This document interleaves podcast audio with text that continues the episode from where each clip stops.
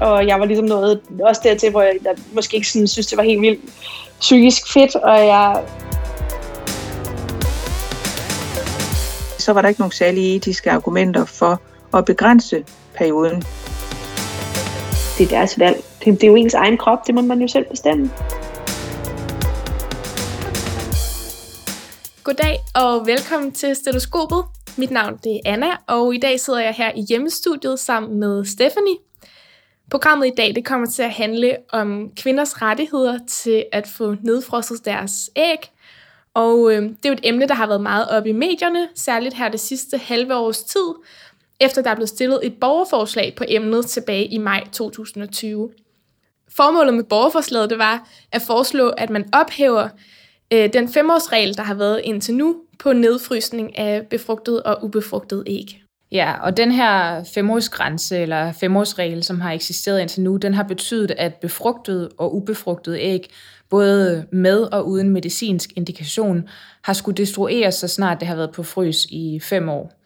Og det er samtidig med, at der ikke har været en lignende regel for sædceller, som har kunne ligge på frys i øh, ubegrænset tid.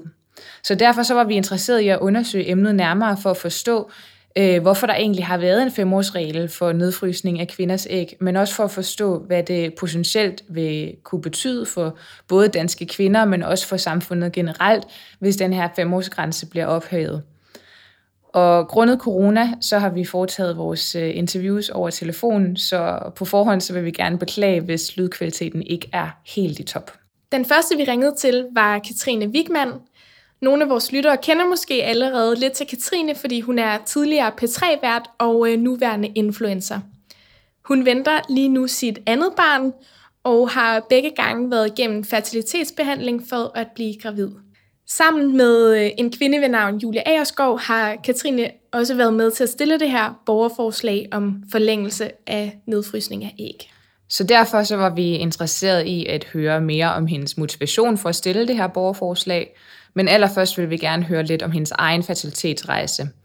Og den startede ved, at hende og hendes mand, efter at have forsøgt at blive gravid et stykke tid, finder ud af, at hendes mand har svært nedsat sædkvalitet, og at det derfor vil være rigtig svært for dem, hvis ikke umuligt, at blive gravid af naturlige veje. Vi har undersøgt nogle forskellige muligheder, og vi skrev os op til, på, det, på Herlev, tror jeg, i det offentlige, men endte så med at gå i gang selv i det private. Og så var jeg, der startede vi i februar, marts, tror jeg, og fik taget æg ud, øh, og fik fem fine, nej, tre fine blastocyster, og jeg fik lagt den første op, og det blev så til en graviditet uden for livmoderen, øh, og så mistede jeg et ægleder på den konto, og, men samtidig tænkte jeg også, ja, men det var gode odds, at jeg i hvert fald var blevet gravid på det første æg. Men så havde jeg to ægoplægninger, som ikke blev til noget.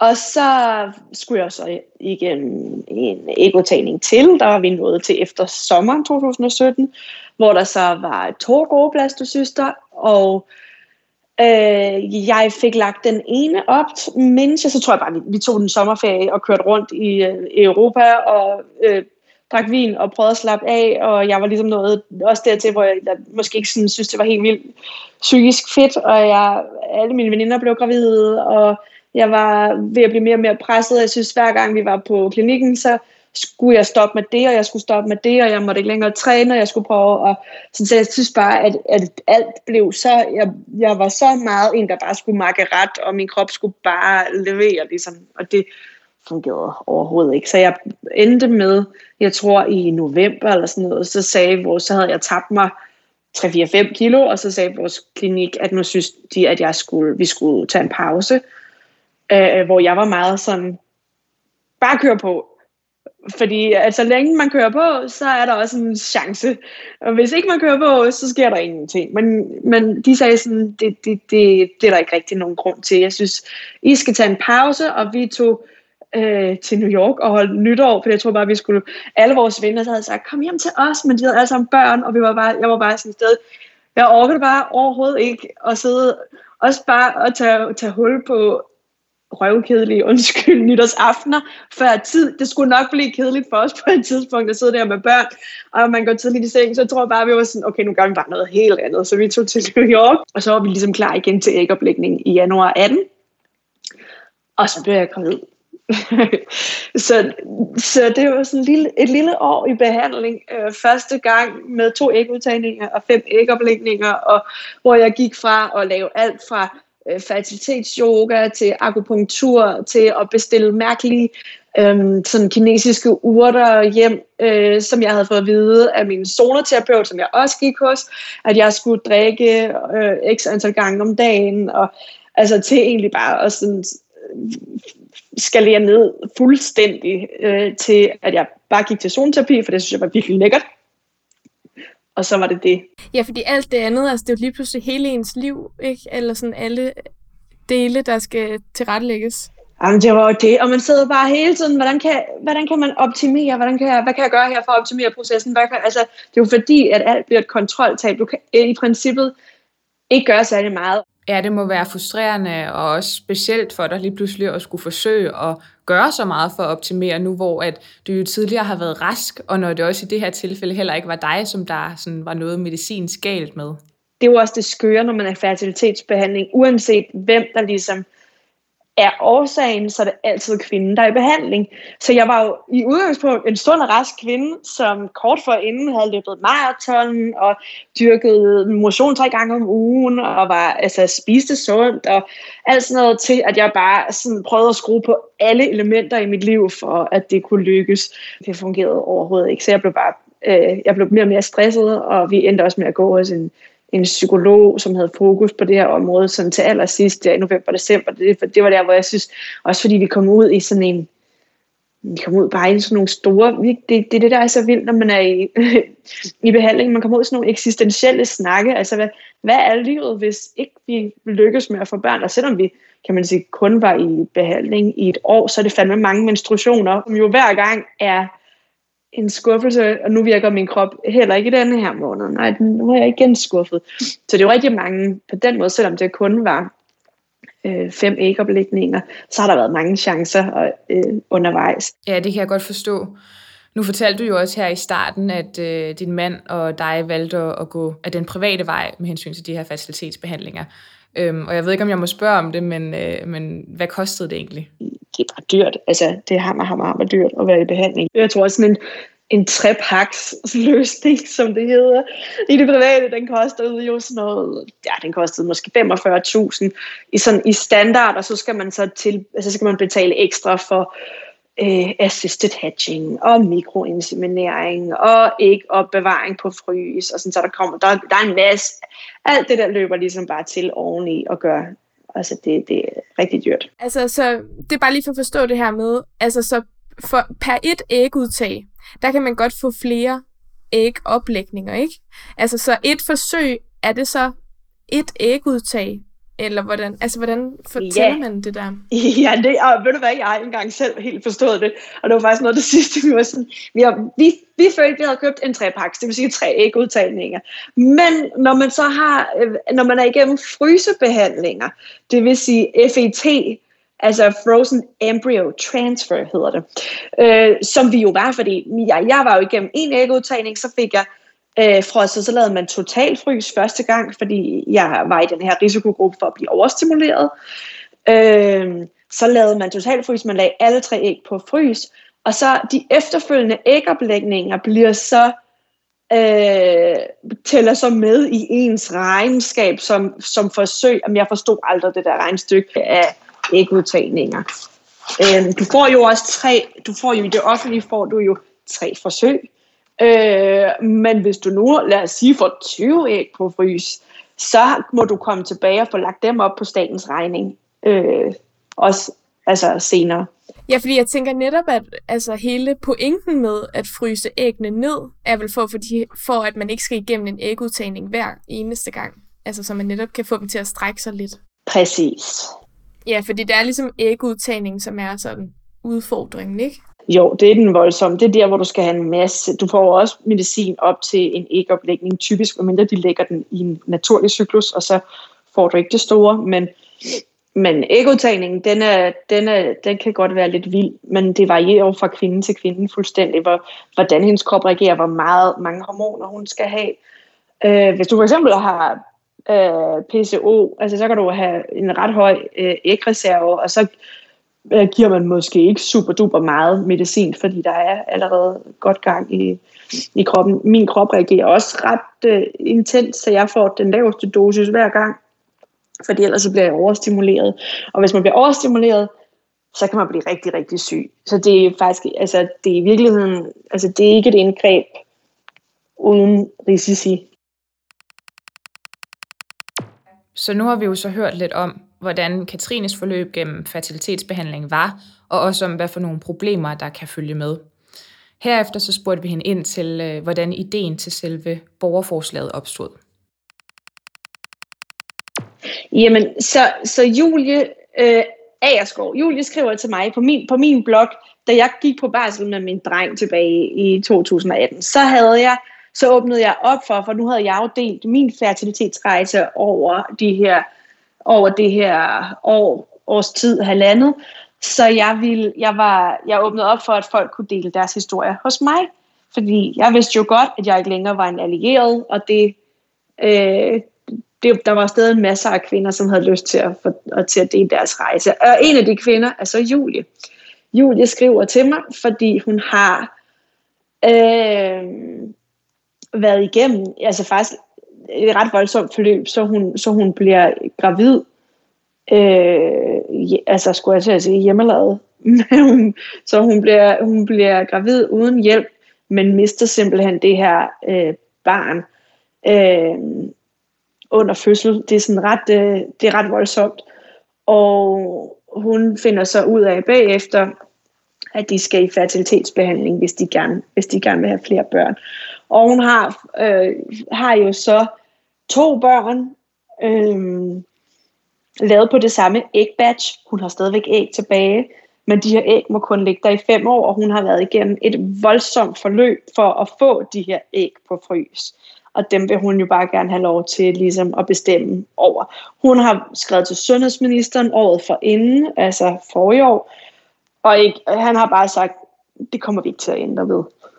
Øh, så har hun forsøgt at råbe alle mulige andre op, og der sker ikke en skid. Så hun skriver til mig, og jeg siger, øh, jeg selvfølgelig gerne dele hendes historie, men vi taler også om, men hvad kan vi gøre for ligesom at gøre noget mere? Altså hvis det ikke bare skal være at dele din historie, hvad, hvad kan vi, hvordan kan vi take action på det her? Jeg havde ikke nogen æg på frys, så heldig var jeg ikke, men, men øh, det kunne jo lige så godt have været mig, der stod i den situation. Så vi besluttede os for at lave det her borgerforslag om at ophæve den her grænse. Heldigvis når vi de 50.000 underskrifter, det er sådan, vi når de der 30, og så stagnerer det lidt, og så deler jeg det igen, tror jeg, i sådan noget september måske.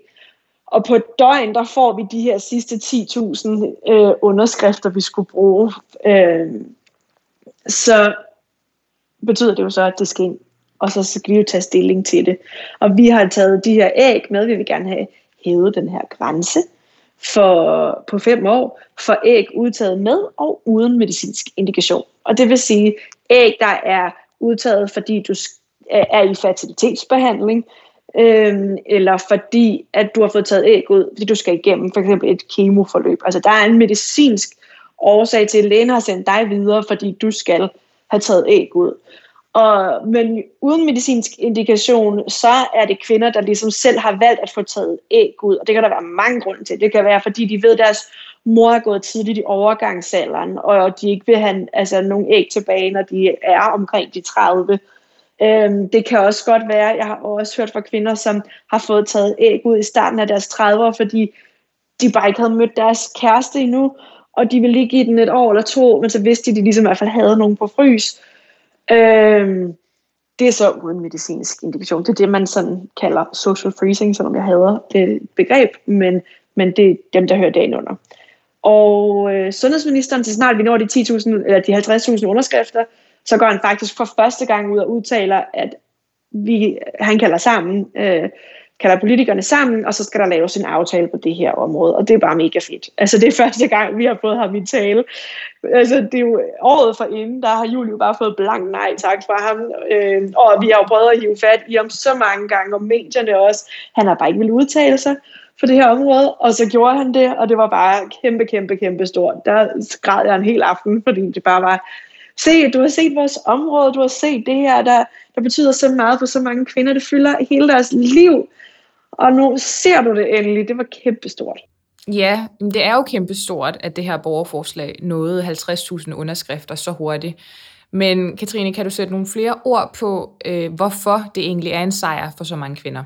Der var jo også den her del af det, at vi bare ikke er ligestillet øh, som mænd og kvinder, at ægceller er så øh, lovgivningsmæssigt, øh, hvad kan man sige, kontrolleret.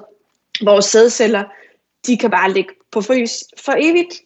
Altså generelt mænd og kvinder er bare ikke øh, stillet lige, og jeg ved, der er jo nogle naturlige forskelle mellem mænd og kvinder i forhold til fertilitet. Mænds fertilitet falder også, men den falder jo øh, mindre drastisk og, og typisk, hvis nok først fra 40'erne-agtigt, øh, hvor kvinder, vi, vi, vi, øh, vi er altså sådan rimelig meget downhill fra vi er 30-35. Øh,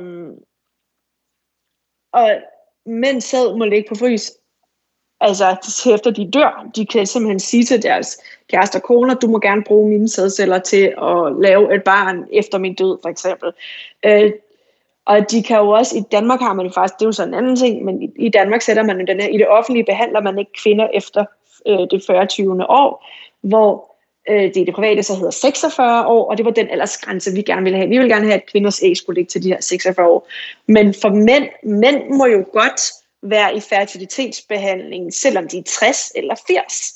På, på papiret er langt ude, men jeg kan godt, det handler jo så om kvinden. Altså det handler om, hvor gammel er kvinden, hvis, hvis han på 80 har fundet en på 30, godt for ham, men så må han også få hjælp på det offentlige regning til at blive far.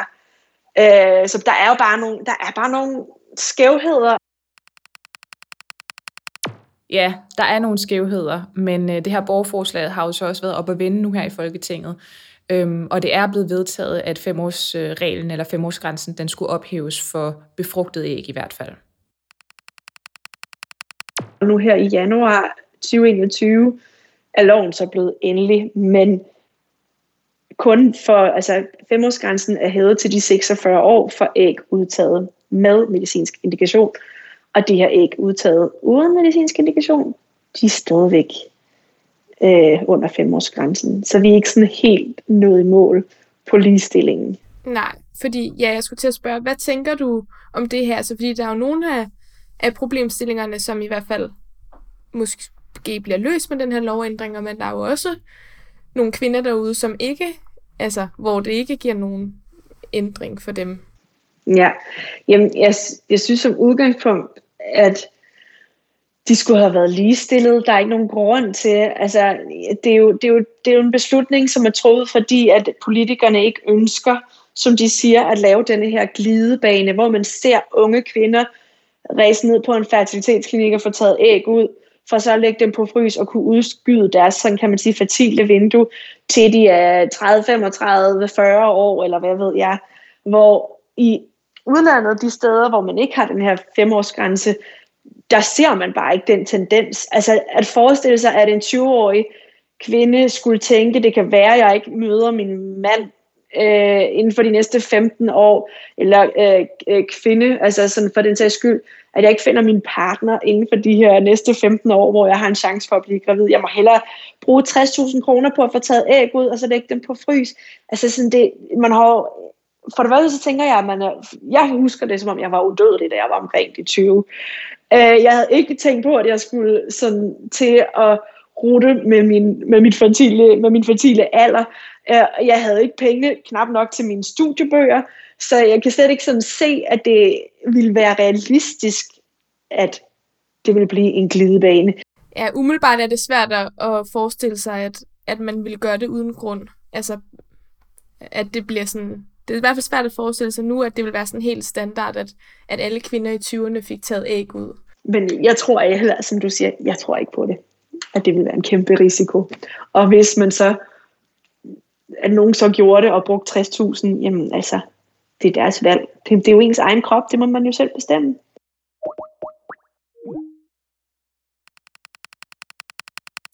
Ifølge Katrine Wigman må kvinderne jo selv bestemme over deres æg. Og øh, det lyder jo som udgangspunkt øh, godt og også øh, ret logisk, at øh, man må bestemme over sin egen krop. Spørgsmålet er jo så bare, om der måske kunne være nogle andre etiske implikationer forbundet med at ophæve femårsgrænsen for nedfrysning af kvinders æg. Ja, så det har vi snakket med Anne-Marie Aksø Gertes om, som er professor og overlæge på klinisk genetisk afdeling på Rigshospitalet, og derudover formand for etisk råd. Vi ved nemlig, at etisk råd selv har udtalt sig om problemstillingen vedrørende nedfrysning af kvinders æg, og vi spurgte i den forbindelse Anne-Marie om, hvordan det egentlig var blevet besluttet, at etisk råd skulle gå ind i den her debat. Det var helt konkret en forspørgsel fra sundhedsministeren, hvor han spurgte, om etisk råd ville øh, tage stilling til, om den her tidsbegrænsning på fem år for nedfrysning af æg skulle ændres. Og det sagde vi så ja til. Det er et område, som etisk råd tidligere også har beskæftiget sig med. Det var før jeg kom ind i rådet, men øh, det sagde vi som sagt ja til. Og så lavede vi et svar på ministerens forespørgsel, som jo så blev sendt både til ministeren og andre relevante instanser og også til pressen. Der var en del øh, pressebevågenhed omkring udtalelsen, da vi kom med den, og man kan selvfølgelig også finde den på vores hjemmeside. Ja, og øh, vi har jo også øh, læst anbefalingen, og øh, det er jo meget interessant, hvordan I kan få alle øh, nuancerne med i udtalelsen, men også det her med, hvordan det er fremhævet, øh, hvilke medlemmer af rådet, som har visse forbehold. Ja, det er fuldstændig rigtigt. Øh, og det er også en vigtig pointe, du er inde på, at vi jo som regel ikke er enige. Formålet med vores udtalelse, det er ikke, at vi er enige. Jeg synes tit, at den, altså pressen har sådan nogle gange lidt en tendens til at forenkle øh, budskaberne, og så etisk råd mener dit, eller etisk råd mener dat, og hvor det er, er vigtigt at sige, at øh, der er nogle medlemmer, som mener dit, og nogle medlemmer, som mener dat. Øh, så det er, jeg tror, jeg tror kun, jeg har oplevet to gange, at vi har været fuldstændig enige om en udtalelse, som jo så selvfølgelig godt kan opfattes som en anbefaling, men ellers er det typisk positioner eller holdninger, vi ligesom markerer. Og så er det også rigtigt, som du er inde på, man kan se, hvem der, hvor mange der mener det ene og det andet.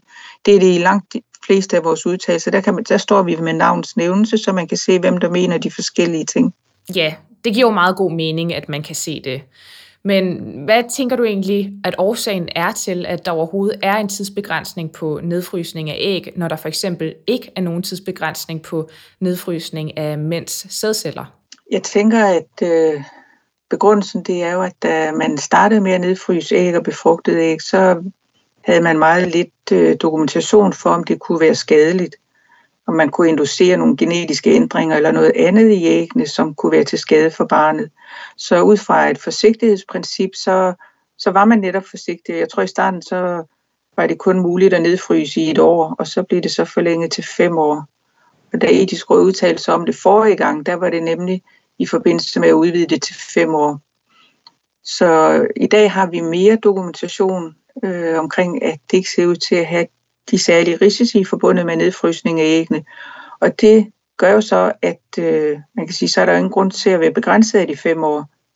Og da etisk råd tog stilling til det forrige gang, der stod det også, øh, fordi dem, der anbefalede at udvide nedfrysningsperioden dengang til fem år, der stod faktisk 5 til ti år, der stod der også en kommentar om, at så frem eller at man anbefalede, at man løbende bliver holdt sig opdateret omkring, om der kunne være særlige risici forbundet med en længere nedfrysningsperiode, fordi hvis der ikke var det, så var der ikke nogen særlige etiske argumenter for at begrænse perioden med nedfrysning. Og så er det en god pointe, du har med sædcellerne. Det ved jeg faktisk ikke, hvorfor at der ikke er nogen tidsbegrænsning på det. Øh, om, øh, og man har allerede haft den dokumentation, da man startede med at nedfryse sædceller. Så der bliver der så meget skyldig. Ja, det er jo bare pudsigt, fordi man skulle synes, at det var de samme bekymringer, der galt nedfrysning af alle former for kønsceller. Ja, jeg er helt enig. Jeg tror, en af grundene til, at der er den forskel, det var, at i starten så frøs man ikke øh, ubefrugtede ægceller ned. Der var det de befrugtede æg, og det, jeg tror, det har noget med teknologien at gøre, ikke? Altså, som nu er blevet udviklet til, at man godt kan nedfryse ubefrugtede æg. Så der har formentlig været den der forskel med, at det var befrugtede æg, frem for at det var kønsceller, altså sædceller. Og der har jo igennem tiderne jo været ligesom en særstatus for det befrugtede æg, altså hvornår starter livet, og har det ufødte barn rettigheder og så videre, som har gjort, at det var en særstatus. Ja, det giver jo selvfølgelig meget god mening. Jeg tænkte på, hvad for nogle argumenter har I egentlig lagt særlig vægt på øh, i jeres anbefaling om at ophæve femårsgrænsen? Jamen, det var primært det med, at der ikke er nogen særlige risici forbundet med det, og det andet, det var, at det styrker kvindernes øh, selvbestemmelse, sådan så at de selv kan beslutte, om de gerne vil bruge æggene eller et befrugtet æg, hvis der er gået mere end fem år. Så det ikke er statsmagten, der har besluttet det ud for en lov, men at det er afhængigt af kvinden og parts ønsker om, hvornår de gerne vil have barn nummer to. Og så det tredje aspekt, det var også øh, med, altså ligestillingsaspektet. Der er selvfølgelig nogle biologiske vilkår, der gør, at man ikke fuldstændig kan sidestille mænd og kvinder med hensyn til deres reproduktive biologi. Men inden for de rammer, vi nu kan agere indenfor som samfund, der mener vi, det er et godt tiltag, at øh, man lader kvinderne selv bestemme, så at der, det øger ligeberettigelsen. Ja, så Anne-Marie nævner jo faktisk her det samme som Katrine om, at en ophævning af femårsgrænsen ville kunne styrke kvinders egen bestemmelse, og dermed også ligestilling inden for sundhed. Ja, og samtidig handler det jo også i høj grad om at være i stand til at opdatere nogle af de her lidt ældre øh, regler i takt med, at facilitetsbehandling bliver mere og mere udbredt, men også i takt med, at vores viden på området bliver større og større. For eksempel ved man jo godt nu, at der ikke er nogen sundhedsmæssige risici forbundet med nedfrysningen af æg.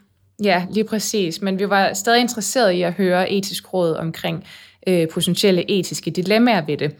Øhm, så vi spurgte dem blandt andet ind til, om de kunne være bekymrede for, øhm, om en ophævelse af femårsgrænsen, det vil kunne skabe en ulige tilgængelighed i kvinders mulighed for nedfrysning af æg.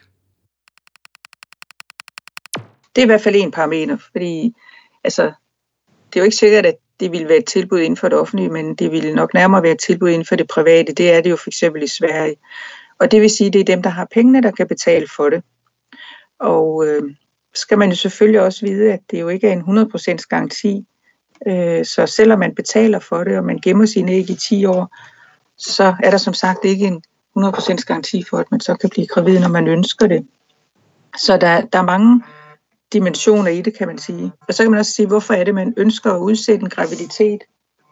Er det fordi, at man bare ikke har mødt den rigtige mand endnu, eller er det fordi, at øh, ens arbejdsgiver presser ind til, at man udsætter graviditet? Så det er jo en yderligere kompleksitet, som på en eller anden måde også er relateret til social freezing. Ja, og øh, det handler jo også i høj grad om normerne i samfundet, og hvornår det bliver anset at være normalt at få børn. Det har du fuldstændig ret i. Hvis jeg lige må knytte en kommentar til det, så noget af det, vi jo i hvert fald også har skrevet i udtalelse, det er jo, at øh, generelt så må man jo opfordre yngre par og kvinder til at få børn, frem for at øh, der kommer sådan en mulighed for, her for at få taget sin æg ud, og så at man bliver ældre, inden man får børn, fordi alt andet lige, så er det jo øh, bedst for barnet vil jeg våge påstå, at man har unge forældre sådan rent biologisk. Man kan altid debattere, om de er modne nok til at få børn, men det er i hvert fald en samfundsopgave, synes jeg, at støtte op omkring gode sociale muligheder for, at unge forældre også vælger børnene til og ikke fra. Så der er også en samfundsmæssig opgave i at støtte op omkring, at man får børn i en ung alder. Ja, og det er jo et et helt andet niveau af samfundsmæssige udfordringer, som også er virkelig, virkelig vigtigt, men som ikke direkte knytter sig til øh, borgerforslaget her. Og nu er du jo ikke selv fertilitetslæge, men jeg tænkte på, om du kunne sige noget om, hvordan kvaliteten er ved sådan et optøet æg. Ej, det tør jeg simpelthen ikke udtale mig om, men øh, det har i hvert fald betydning, hvor gammel kvinden er på det tidspunkt, hun får taget æggene ud. Fordi hvad skal man sige, brugbarheden af de udtagende æg, den falder jo med alderen. I anbefalingen fra Etisk Råd fremgår det, at de har taget stilling til forskellige biologiske, juridiske og etiske aspekter øh, på emnet. Men det fremgår ikke tydeligt, om de har taget højde for de økonomiske konsekvenser ved ændringen af reglerne. Så vi spurgte Anne-Marie, om det virkelig kunne passe. Nej, det har vi ikke. Men selvfølgelig vil der være en udgift øh, til at opbevare æggene her i en fryser.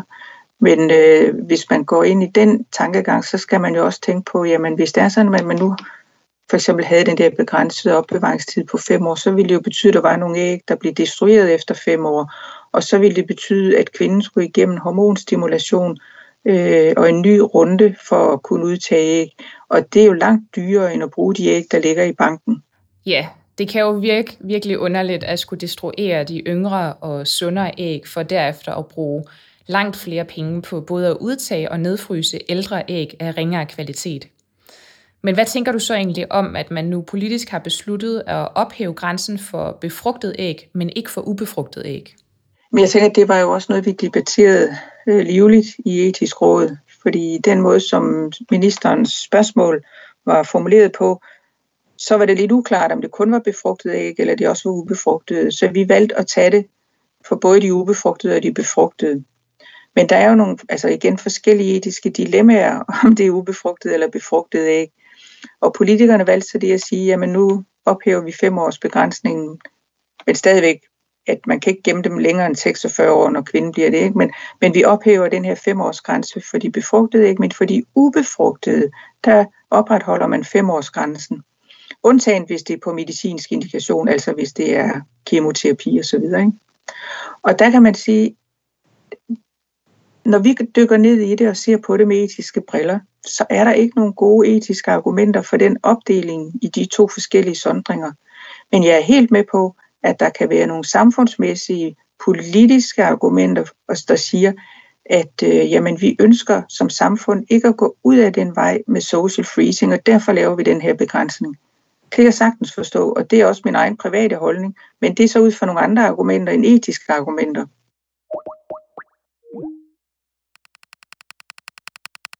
Så Anne-Marie slutter altså med at sige, at man kan have en øh, personlig holdning til emnet, men at der ikke er nogen etiske argumenter for at beholde femårsgrænsen for hverken befrugtet eller for ubefrugtet æg. Og lige så mange øh, spørgsmål, som vi har fået besvaret ved at øh, lave det her program, lige så mange nye tanker er der også bare blevet sat gang i. For eksempel havde Katrine en meget god refleksion vedrørende prioritering af fertilitetsbehandlingen i sundhedsvæsenets budget fertiliteten daler langsomt, og vores øh, antallet af behandlinger er stigende.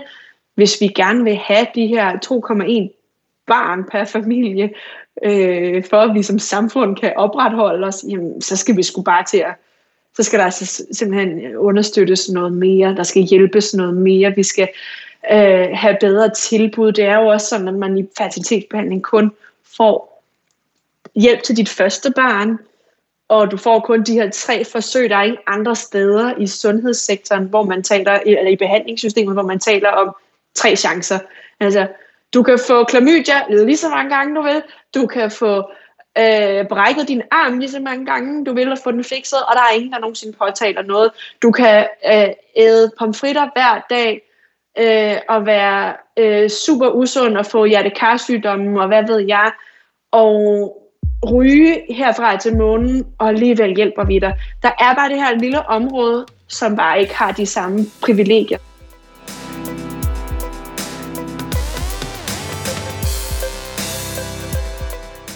Tusind tak, fordi at I lyttede med i dag. Husk at øh, følge os på diverse sociale medier, både Facebook, LinkedIn, øh, Twitter og Instagram. Og øh, så lyttes vi forhåbentlig ved næste gang, øh, hvor det er vores episode nummer 100, som skal handle om hjernerystelser.